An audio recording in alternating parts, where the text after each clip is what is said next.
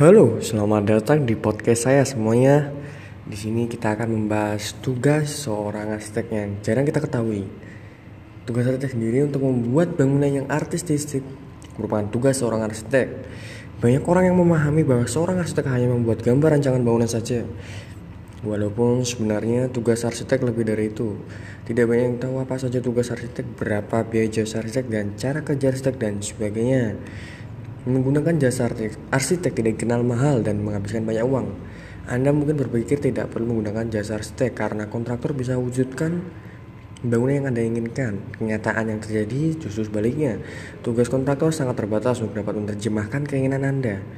Butuh peran arsitek untuk menjembatani agar bangunan-bangunan benar sesuai yang diharapkan.